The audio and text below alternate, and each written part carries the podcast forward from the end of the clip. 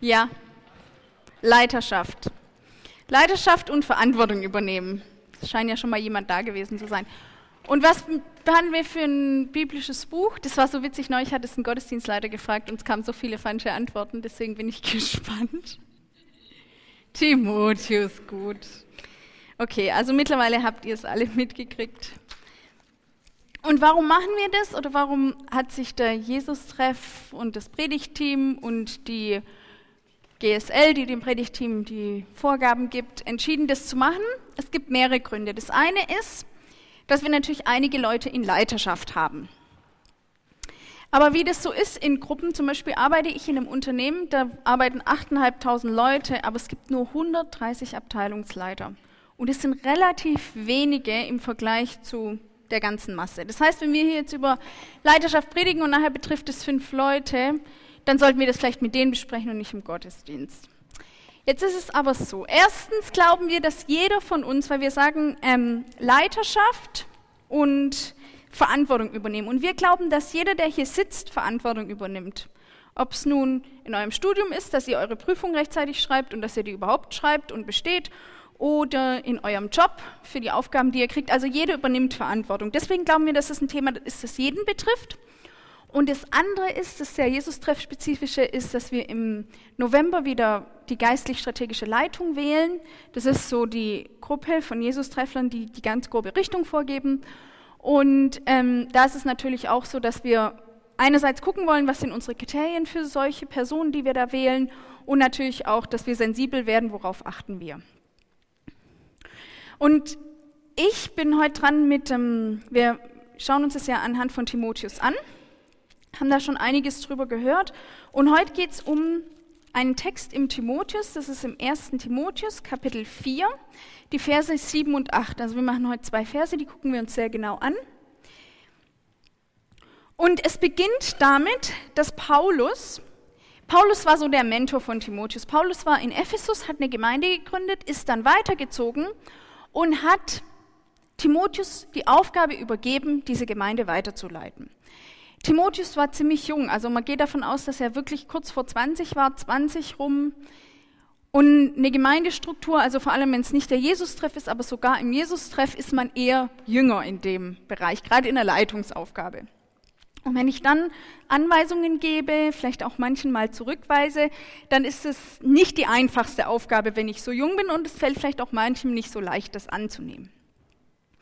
Und hier schreibt jetzt Paulus an Timotheus und er schreibt folgendes. Die unheiligen und altweiberhaften Fabeln aber weise ab. Kann man sich vielleicht erstmal gar nicht so viel drunter vorstellen. Deswegen kurz zu der Gemeindesituation damals. Es war eine Gemeinde in Ephesus, die Ephesus war stark vom griechischen Denken geprägt. Und zu der Zeit gab es einen neuen Trend. Der ist damals aufgekommen, den gibt es bis heute noch. Und das war der philosophische Gedanke oder wie man es oder der Glaube oder das Lebensverständnis von den Gnostikern, also die Gnosis. Wahrscheinlich kann sich nicht jeder gleich darunter was vorstellen. Ich konnte es mich auch nicht, bevor ich mich mal dazu belesen habe.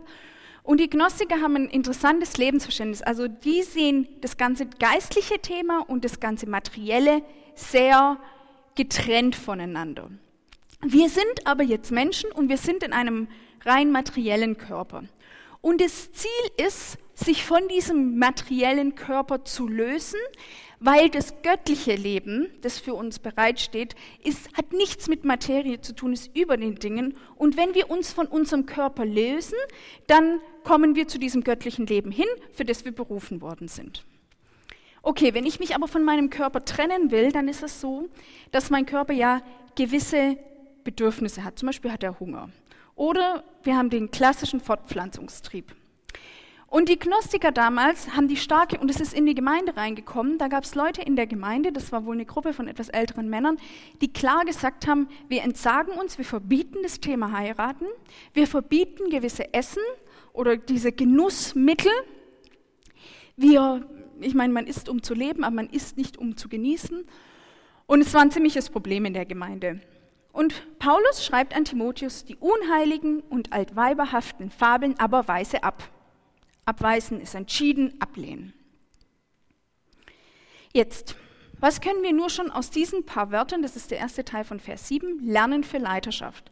Teil von Leiterschaft ist es immer, und das machen wir ja gerade ganz stark im Jesus-Treff, dass es eine Vision gibt und ein Ziel. Wir gehen auf, also wir gehen in die Richtung, wir gehen den Weg. Und wenn es Dinge gibt, die da reinkommen und die uns von diesem Weg abbringen, dann muss es auch Leute geben, die klar dagegen stehen. Und das ist ein Teil von Leiterschaft. Zum Beispiel, wenn wir jetzt hier ähm, jemanden hätten, der, der uns lehrt, dass es jetzt unsere neue Lebensaufgabe ist, uns ins Nirvana zu meditieren, dann wäre das wahrscheinlich Aufgabe von der Leitung zu sagen, das ist nicht unsere Aufgabe. Wir sind nicht in Stuttgart, um uns ins Nirvana zu meditieren. Und es ist ein bisschen so dieses Bild von einem Hirten, von einem Schäfer. Das gab es früher ähm, ja ganz viel, dass man in der Stadt gewohnt hat und man in der Stadt seine Schafe hatte. Und nicht jeder, der ein Schaf hatte, konnte einzeln sein Schaf am Tag durch die Wiesen führen und zu den Quellen, sondern es gab einen Hirten, dem hat man die ganzen Schafe anvertraut, dem hat man auch was dafür gegeben, der hat dann die Schafe rumgeführt, manchmal Monate, kam dann zurück und irgendwann hat er das Schaf dem Besitzer zurückgegeben. Und die Aufgabe dieses Schäfers war es, die Tiere zu hüten und nicht die Tiere zu streicheln. Und das sehen wir auch als Teil von Leiterschaft, dass es Aufgabe ist, zu, drauf zu achten. Was kommt in Jesus-Treff rein? Was machen wir im Jesus-Treff? Wo gehen wir hin? Und was tut uns vielleicht auch gerade nicht gut im Jesus-Treff? Wenn ich was ablehne, habe ich immer die andere Seite, dass ich auch für was bin. Einerseits als Leiter muss ich natürlich wissen, wofür bin ich? Was nehme ich? An was orientiere ich mich? Und als zweites, ich als die, die ich geleitet werde, wahrscheinlich die meisten von uns, sagen oder wollen ja auch gewisse Kriterien haben, um sich zu orientieren. Deswegen macht es Paulus ganz schlau, das ist ein ziemlich schlauer Gelehrter, der weiß, wie man argumentiert.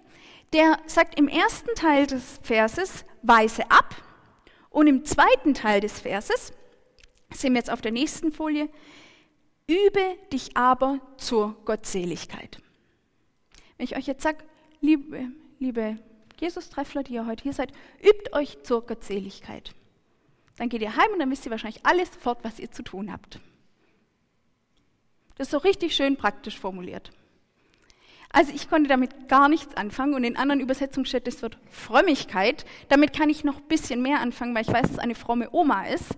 Oder ich weiß, wenn man sagt, oh, das war mal wieder ein frommer Haufen. Aber das übe dich in der Frömmigkeit. Könnt ihr heimgehen und es üben, diese Woche.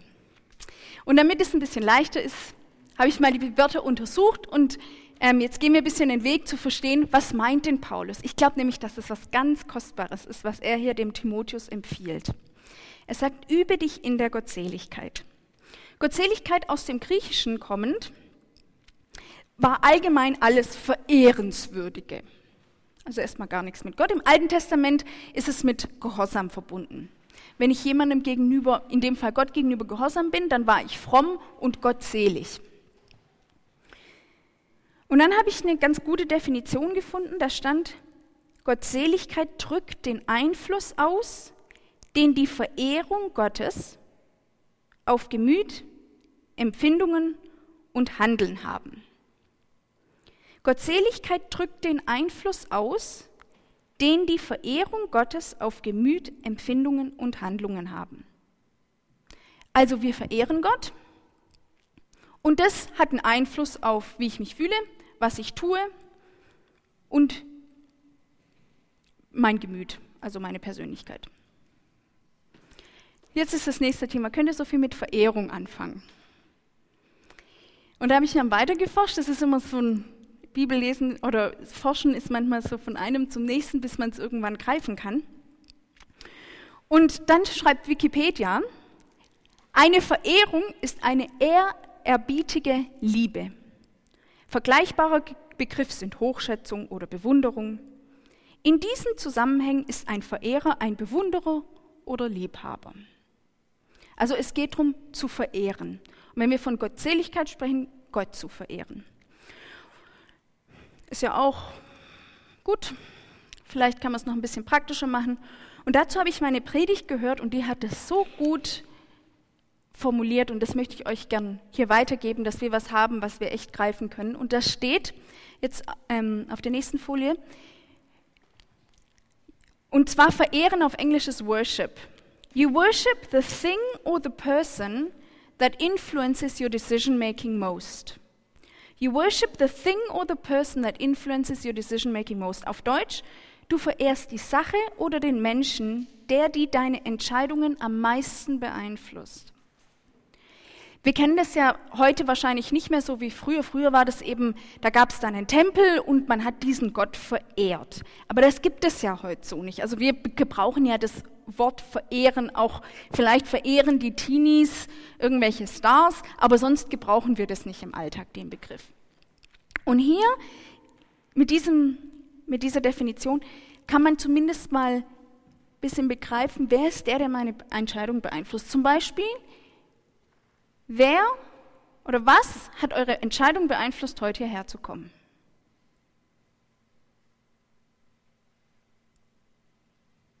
Vielleicht, weil ihr jemanden sehen wolltet, vielleicht, weil ihr es immer macht, die Gewohnheit, vielleicht die Moral, als guter Christ sollte man einmal der Woche in den Gottesdienst gehen.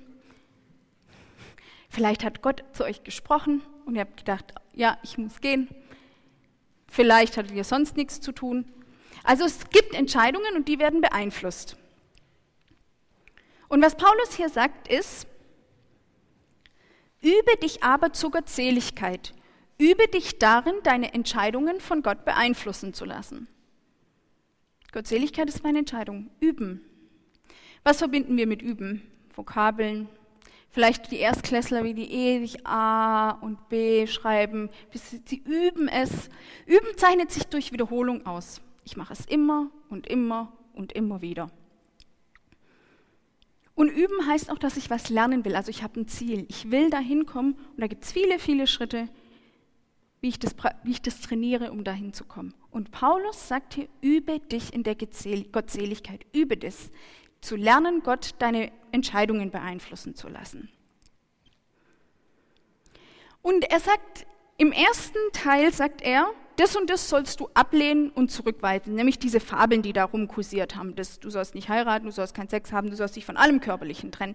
Dann sagt er, was er stattdessen machen soll, nämlich er soll sich üben in der Gottseligkeit. Und was macht der Paulus, schlau wie er ist, nimmt er den nächsten Vers und schreibt, was es bringt, wenn man das tut. Er sagt nicht nur tu es, sondern er sagt, es bringt dir was. Und das gucken wir uns jetzt mal an. Was bringt es? Der erste Teil von Vers 8 denn die leibliche Übung ist zu wenigem Nütze. Wir haben im Hinterkopf die Gemeinde, die sich gerade übt darin, vor allem im Verzichten. Wir verzichten auf Speisen, wir verzichten auf Heirat. Das waren leibliche Übungen.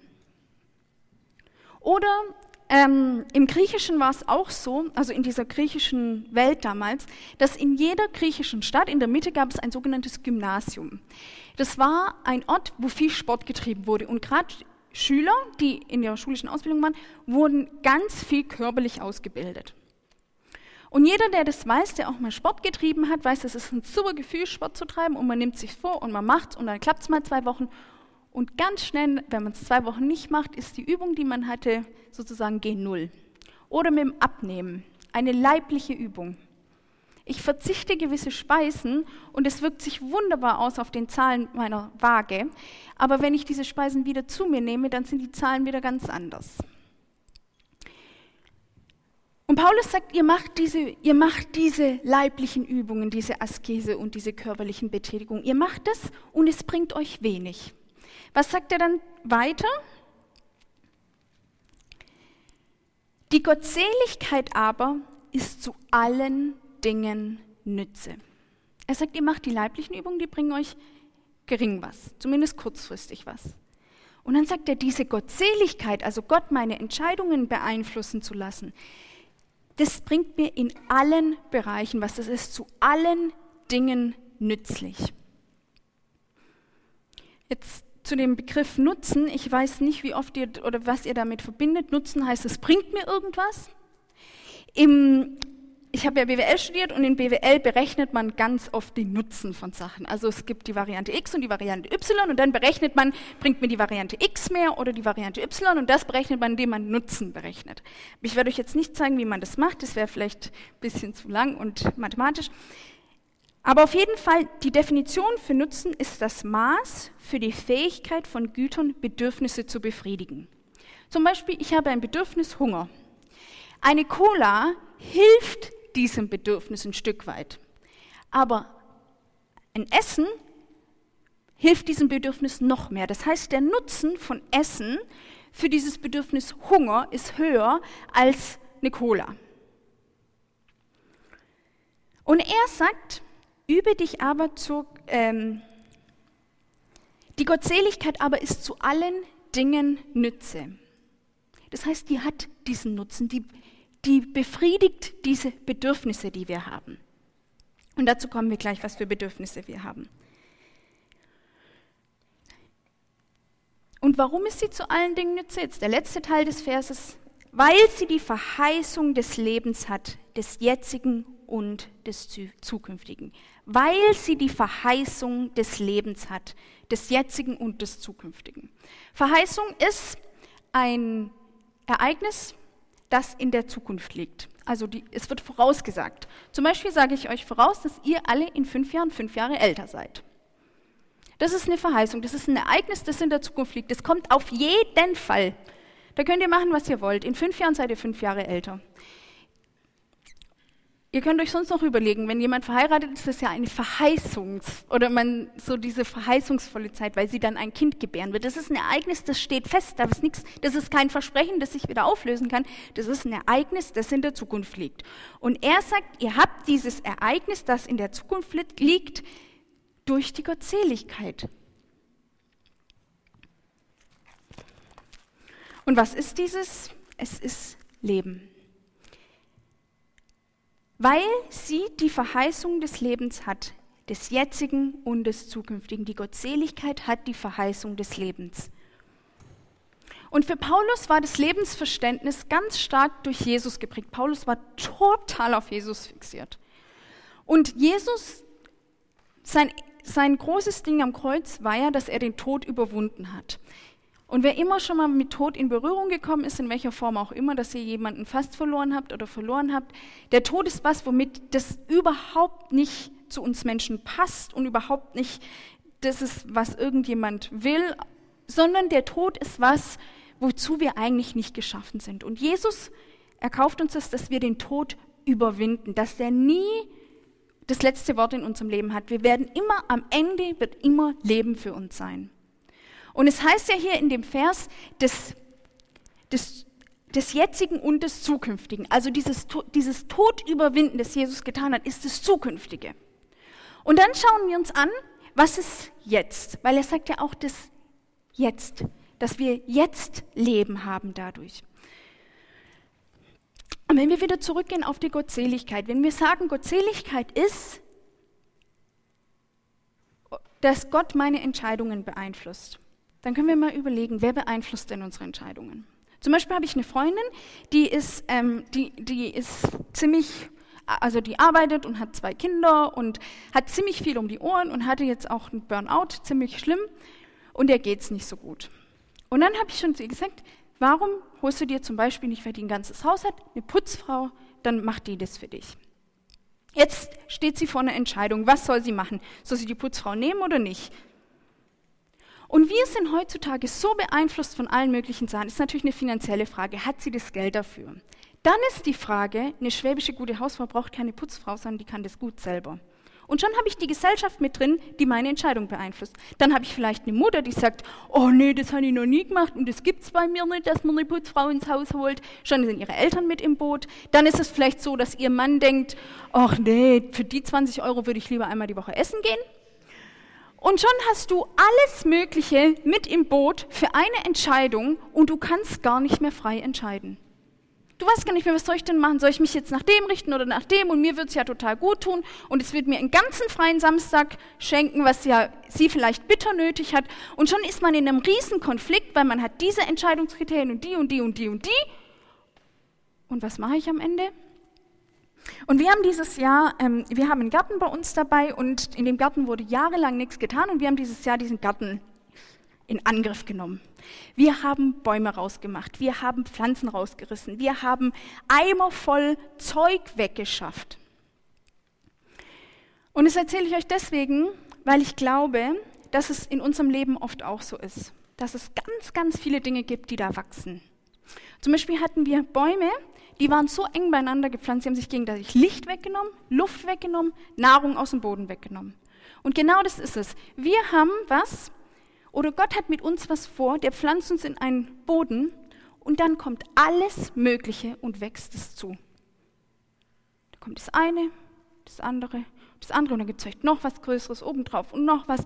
Und am Ende wird dieses Pflänzchen immer kleiner und kümmerlicher, weil es nicht hat, was es zum Leben braucht. Und ich glaube, dass es uns manchmal so geht im Leben, dass es so viele Dinge gibt, die in diesem Entscheidungsboot mit drin sitzen, dass ich am Ende nicht mehr weiß, was ich machen kann und ich Lebensraum verliere. Eine Pflanze braucht Boden, Wasser, Licht und vor allem auch Raum. Eine Pflanze, die nicht wachsen kann, weil da zu viel ist, die wird nicht wachsen. Und wir brauchen Lebensraum. Und wenn Paulus sagt, in der Gottseligkeit liegt was für das jetzige Leben, dann hat es mit Lebensraum zu tun. Und wenn du plötzlich, wenn die jetzt zum Beispiel aus ihrem Lebensboot ihre Mutter wieder mit rausnimmt und sagt, gut, meine Mama kann denken, was sie will, die beeinflusst mich nicht in der Entscheidung, der nimmt sie alle möglichen raus, vielleicht sogar am Ende noch ihren Mann und sagt, und ich orientiere mich an dem, ob Jesus, ich frage Jesus mal und ich frage Gott mal, was er denn denkt. Gönnt er mir eine Putzfrau? Also, vielleicht ist es, vielleicht ist es auch nicht so. Aber das ist eine Sache, wo ich dann plötzlich, und wenn Gott sagt, doch, ich will nur Gutes für dich und vielleicht schenkt er einem ja auch Geld oder plötzlich äh, gibt es irgendwelche Tarifvertragsänderungen und du bekommst 80 Euro mehr im Monat, ja, dann weißt du, was du davon bezahlst. Also das Leben wird manchmal viel leichter und wir mit unserem Garten, ich sage euch, wir haben Zeug rausgerissen und können jetzt alles Mögliche pflanzen. Und ich habe euch mal einen Gruß aus unserem Garten mitgebracht. Und wir haben gerade ganz viele Blümchen, die da wachsen und ganz viele Sachen, die sich entwickeln, weil wir gewisse Dinge entfernt haben und wir nun alles Mögliche wachsen lassen können. Genau, also jetzt sieht man es schon besser als im ersten. Im ersten Gottesdienst hat man es gar nicht gesehen. Auf jeden Fall, man kann erahnen, dass da an der Seite lauter Bäume liegen. Der, da seht ihr, das Blaue ist ein, der Nico. Und eigentlich sollte man da Kisten und Zeug sehen, was wir alles rausgemacht haben. Wir haben das komplett platt gemacht und haben jetzt Zeug eingepflanzt, das richtig Platz und Nahrung und Licht hat zum Wachsen. Blümchen. Genau, also das ist nur so grob. Das, ich hatte gedacht, man sieht es besser. Und ich glaube, dass wir uns danach sehen. Ich glaube, dass wir eigentlich eine Sehnsucht haben zu sagen, oh, manchmal habe ich wirklich kein, ich habe keinen Raum, Entscheidungen zu treffen. Ich habe keinen Raum, das zu tun, wofür mich Gott geschaffen hat. Und ich glaube, dass Gott jeden von euch geschaffen hat. Du gehörst Gott, er hat dich gemacht, der hat einen guten Plan mit dir. Und vor lauter, was da alles kommt, könnt ihr das gar nicht ausleben. Und Paulus sagt hier, die Gottseligkeit aber ist zu allen Dingen Nütze, weil sie die Verheißung des Lebens hat, des jetzigen und des zukünftigen. Und Gottseligkeit heißt, dass Gott meine Entscheidung beeinflussen darf. Und natürlich auch oft mal jemand anderen, aber nicht nur alle anderen. So, jetzt haben wir uns damit beschäftigt, dass man, dass Timotheus diese Fabeln abweisen sollte, dass er gewisse Dinge eingrenzen sollte, sagen sollte, nee, nicht hier. Dann, dass er sich in der Gottseligkeit üben soll, was Gottseligkeit ist, dass es Gottseligkeit, das, dass Gottseligkeit mit sich bringt, also wenn wir unsere Entscheidungen von Gott beeinflussen lassen, dass wir dann Leben haben und Lebensraum und dann ist natürlich immer die spannende Frage, wie mache ich das jetzt? Wie mache ich das? Wie lasse ich Gott meine Entscheidungen beeinflussen? Das ist immer schön gesagt, aber wie macht man das ganz praktisch? Und ich glaube, dass wir dann unsere, Be zum Beispiel, bevor ich verheiratet war, hatte der Nico, oder bevor ich mit dem Nico zusammen war, hatte der keine Einf keinen Einfluss auf meine Entscheidungen. Warum? Weil ich ihn gar nicht kannte. Wie soll er denn dann meine Entscheidungen beeinflussen? Und ich glaube, dass es mit Gott oft genauso ist. Wenn wir Gott kennen, dann kennen wir ihn und seinen Willen und dann kann er uns beeinflussen. Wenn wir ihn gar nicht kennen, dann kann er uns auch gar nicht beeinflussen. Und dafür ist eine Möglichkeit und eine Sache, die ich sehr kostbar finde, die Bibel. Ich sag euch, in der Bibel lernt ihr über Gott und zwar unglaublich viel und Sachen, die ihr wahrscheinlich sonst nirgends über Gott lernt. Und ihr lernt über seinen Willen, ihr lernt ihn kennen. Was mag er? Was will er? Warum hat er die Menschen gemacht? Was hat er vor? Ihr werdet nicht finden, ob ihr jetzt eine Putzfrau anstellen sollt oder nicht.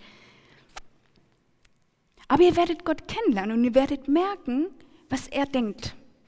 Und ihr werdet kennenlernen, was er für euer Leben will, nämlich ganz viel Gutes. Aber vielleicht auch was Bestimmtes Gutes. Bei mir war das so, dass ich ähm, meine Zeit lang im Internat gewohnt habe, weil meine Eltern im Ausland wohnen. Und das war eine sehr schwierige Zeit für mich, weil wir ähm, schwierige Hauseltern hatten, die vielleicht viele andere Ansichten hatten, als wir das hatten. Und ähm, auch zwischenmenschlich sehr schwierig war. Und da war das so, dass ich echt eine Not hatte und dass ich angefangen habe, Bibel zu lesen. Und ich sage euch, das war was rein Praktisches gelesen und dann hatte ich so eine Bibel, da waren unten immer fünf Fragen dran und die habe ich fein säuberlich jede, jeden Tag beantwortet. Und es war am Anfang wirklich einfach nur, es zu tun und es hat so viel gegeben, das hat, da liegt so viel Leben drin, weil da Wahrheit drin ist, weil da Gottes Gedanken drin sind und Gott hat Leben für uns. Und die Bibel zu lesen, da könnt ihr so viel draus schöpfen und so viel gewinnen und ihr bekommt Lebensraum, ich verspreche es euch. Ihr könnt ja ausprobieren und mir sagen, ob es geklappt hat.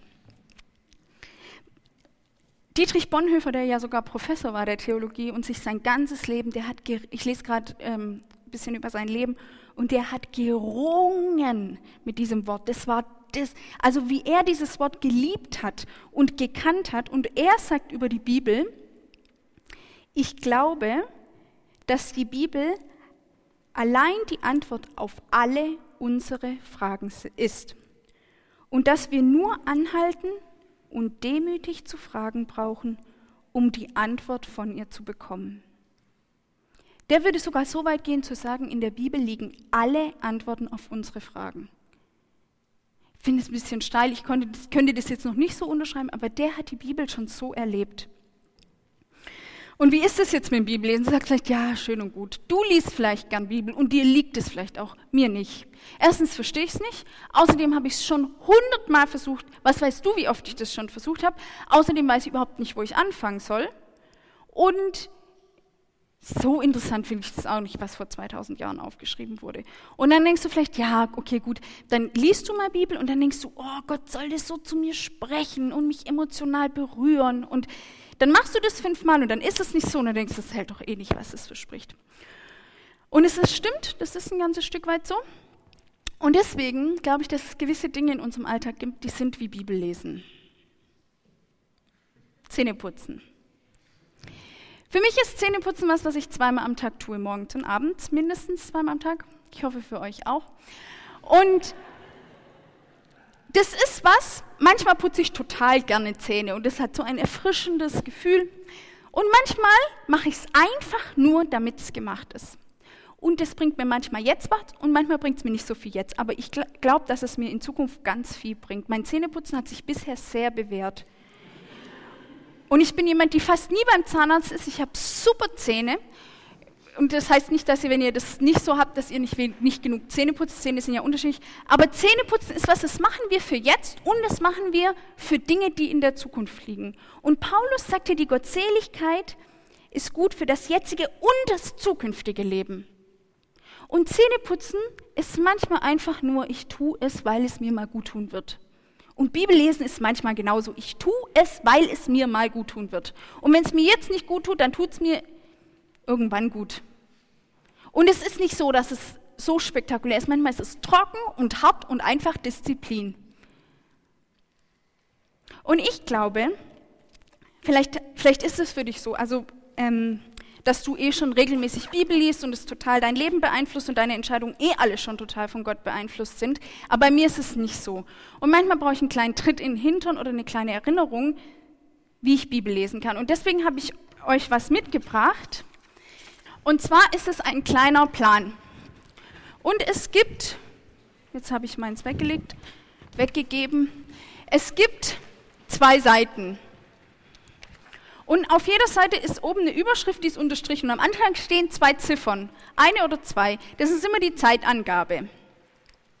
Und zwar habt ihr, das eine Mal steht Fünf Minuten Bibel lesen für 30 Tage und das andere 15 Minuten Bibel lesen für fast 30 Tage. Darunter findet ihr immer zwei Fragen.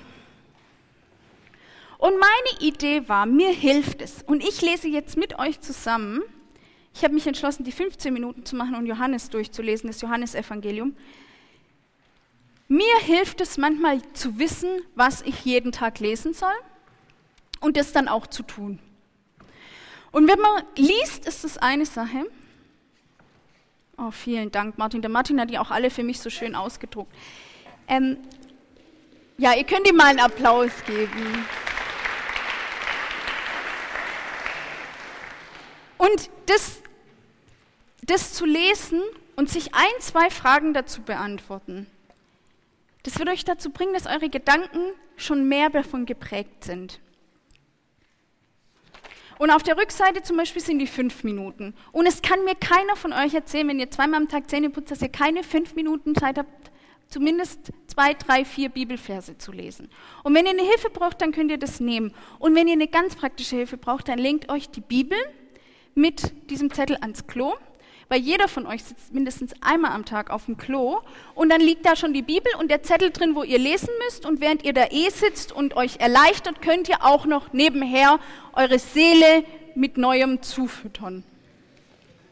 Oder ihr nehmt, was ich auch mache, ist, ich fahre manchmal Bus, also nicht immer, aber manchmal und dann habe ich immer meine kleine Bibel in der Handtasche. Und ihr habt ja alle Smartphones. Ich habe gerade keins. Auf jeden Fall, ihr habt ja alle Smartphones und in den Smartphones sind ja überall Bibeln drin.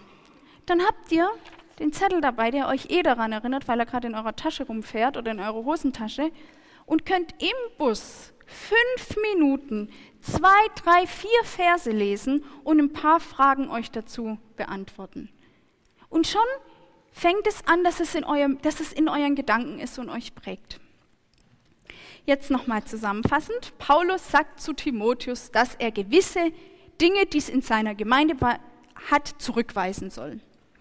Und wir haben uns jetzt ein bisschen angeguckt, wie man das macht oder wie man sich da orientieren kann. Und dann sagt er zu ihm, übe dich aber zur Gottseligkeit. Und mittlerweile wisst ihr alle, was Gottseligkeit ist, nämlich, dass wir Gott unsere Entscheidungen beeinflussen lassen. Haben wir uns angeguckt, wie man das machen lassen kann. Und was auch die Gottseligkeit für einen Schatz ist, nämlich die hat Leben für uns, Lebensraum. Pflanzen, die plötzlich wachsen können, weil sie nicht mehr zugewuchert werden. Entscheidungen, die wir treffen können, weil wir Gottes Willen dafür kennen und wissen, er will das für uns. Und wie können wir das machen, dass wir Gott unsere Entscheidungen beeinflussen lassen, wenn wir anfangen, sein Wort zu lesen und zu lieben und sprechen zu lassen zu uns. Und wer die Hilfe braucht, darf gern mit dem Zettel sich die nächsten 30 Tage bis zu eurem großen Urlaub ähm, beschäftigen.